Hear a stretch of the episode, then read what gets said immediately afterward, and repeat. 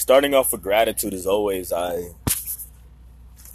just decided to document because, first of all, I want to show gratitude and acknowledge the fact that I'm at a better place than I was this time last year. I remember last year Christmas and New Year, I was actually literally living under a bridge in Texas, and right now I'm making way more money than I've ever made my whole life. It's not so much about the money that I'm making, though. It's,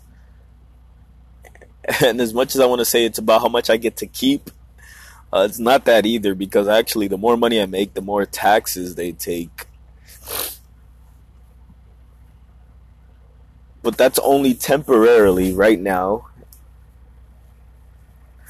until March 12, an official transition will be made. Now, for one of the reasons I do get to keep more of the money that I make is because my expenses are extremely low. I'm grateful for that, you know, from an hourly perspective. Even though I'm not paid hourly, from an hourly perspective, I'm not making much. But again, the opportunity that I get in working the amount of hours that I do, you know, working pretty much 7 days a week, and I would say typically 2 shifts within a day, which trickle into the next day. I'm doing a good 10-hour shifts, 8-10-hour shifts. Yeah, so I get a good 10-hour rest, and then I get back on shift. So it puts me in a position of being able to put maybe 10 to 15% of a second shift that same day. So pretty much it's the opportunity I have and being able to work as much as I do, which allows me to put my money in the right places and earn the income necessary to invest, to, like I said, allocate it to different places, to put it to start moving and working for me. It's extremely tough to do that when you're at a minimum wage and on top of that, you have expenses to deal with,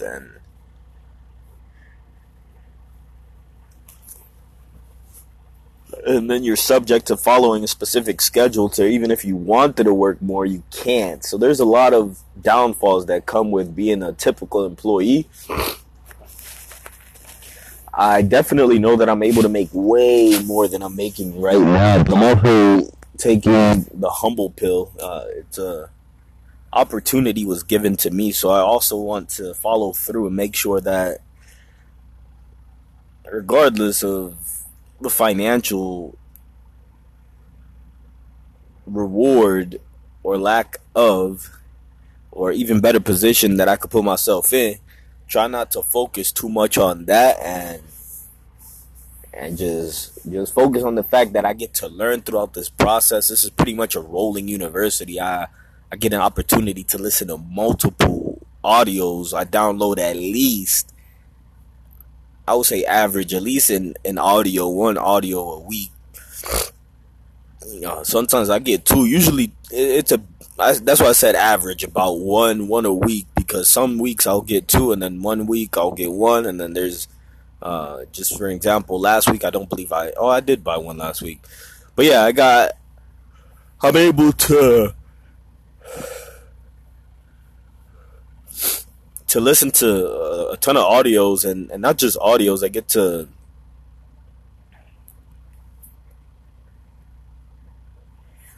not be in a position where I have to listen to other people as much as I would if I was in a call center. When I mean other people, sometimes, you know, the people we complain about is the bosses, the managers, or whatnot. But typically, that's not really what causes the frustration. It's usually the customers and And it really boils down to who we are within, right? It boils down to who we are within and how we handle adversity. And if we let somebody else dictate our emotion and our, you know, how we react or respond. But, you know, again, everything is, I believe the word is relative. And it's different depending on the situation. You know, I usually talk from a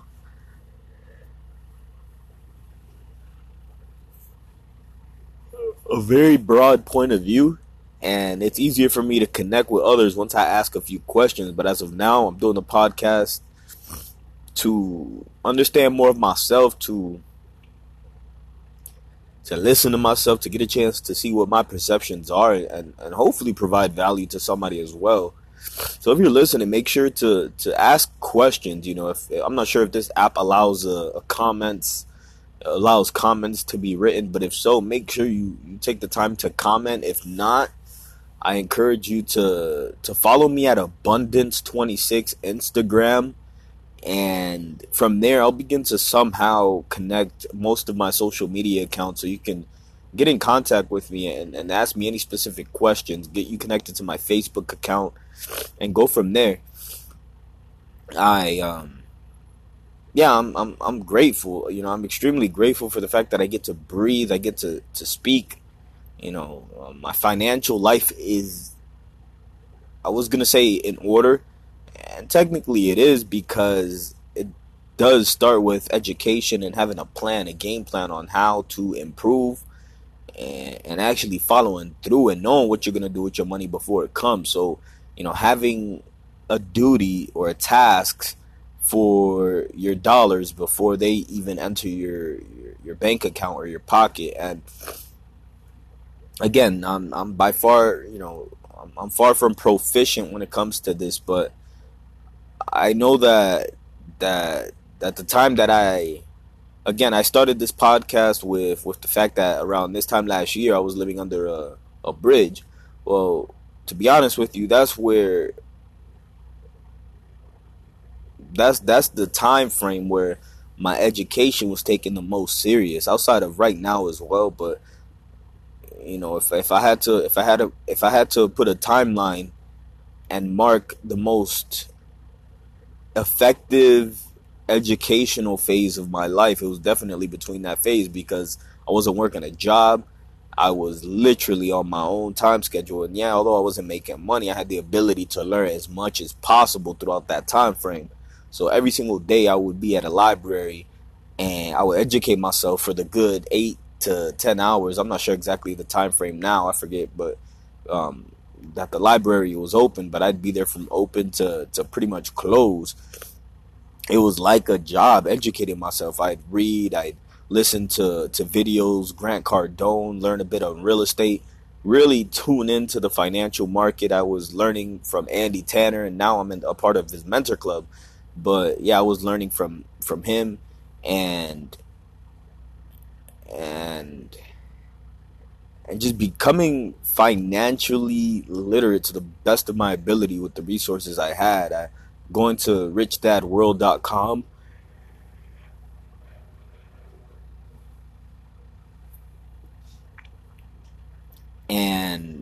And also learning about marketing. I was taking some marketing courses prior to, but and a little less once I was in that position, because I felt like I had to take it a bit more serious, and I felt like marketing would be a little tougher for me to make money. But realistically, what I've come to realize is it doesn't even matter what you're in. You have to be fully committed to whatever industry you choose to be in, and that's when the money starts rolling in. So again, I'm grateful for it, because I was able to diversify my learning. I was able to expand on my learnings, and I had the time to do so. And everything is just playing out now. Everything is just literally playing out. The truth is unfolding, and I'm extremely grateful. You know, one thing that I'm going to be grateful for in advance, today is 2019. We are in the first month of the year, and I've yet to see my son. It's been some time that I've seen my son, but I know for a fact I will. You know, the specific reasons as to why his mother is not allowing me to see him is beyond me, and I could come up with multiple reasons, but regardless of me being right or wrong, speculating, or I mean, it just, I don't think there's no justified reason, hope I used that right, that anyone could make that makes it okay pretty much for kid to not see father. It's like there's no reason at all. And I'm gonna speak my truth. You know, I at some point I understood, and I almost would rather that, but there comes a point where a transition is made. And I guess let me be more clear. I mean, obviously when I was living under a bridge, I do my best. Well, I wasn't even in the same state as my son, but I wouldn't be mad, if you will. I wouldn't be mad if I wasn't able to speak to my son at that point. You know, and I'm like, I kind of understand that from a psychological standpoint. I wouldn't want my kid mentally being associated with that, even though I was personally learning and educating myself, and he wouldn't have seen me, which makes it okay. If she was to know at that point that I was going through that, I would have to respect that she didn't allow me to speak with him. But from an outside-in perspective, anybody living under a bridge is not really doing good. So I get that, and I wouldn't argue against that. But, you know, it's hard. It's one of those things where you have to see things from different points of view. You have to allow yourself to put yourself in the shoes of somebody else.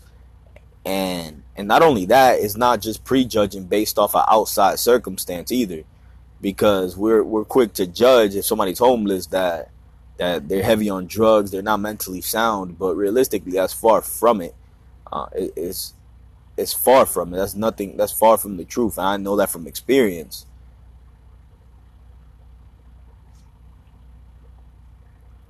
Because of that time, I was able to, like I said earlier, educate myself.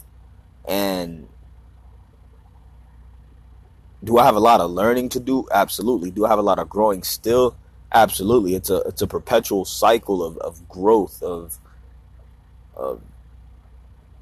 getting to know myself, of educating, of connecting with individuals, of stretching myself out of my comfort zone, of documenting, of making sure that I'm making progress in life. And you know, I'm proud of myself, and even listening to my talks. If people would have known me 10 years ago, they'd understand the improvements, the growth that I've lived.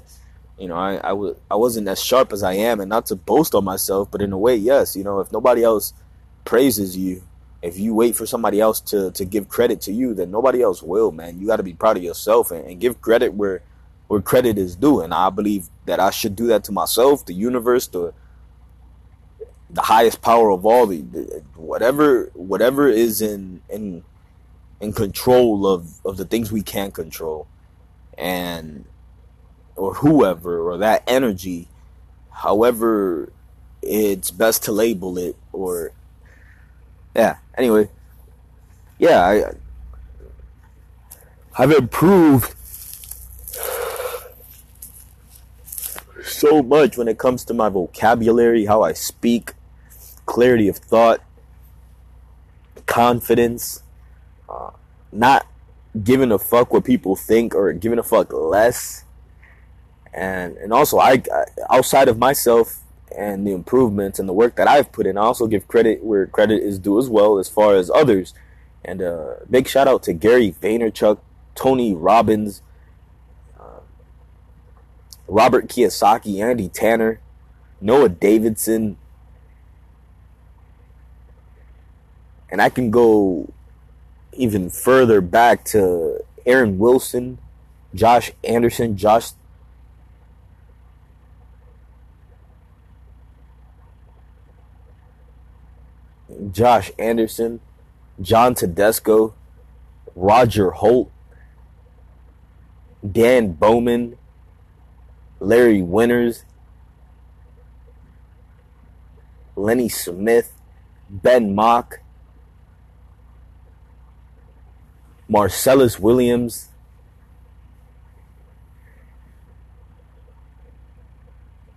Negro, Melvin, Erica Lint, Melvin Pimentel, Josiah Guzman, Frangelise Perez,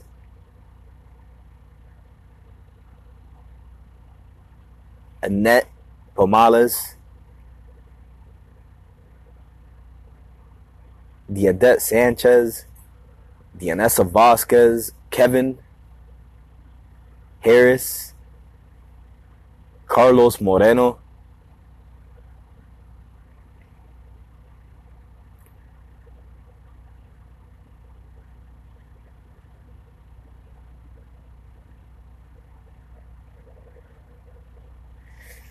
and that's to name a few of the people in my life that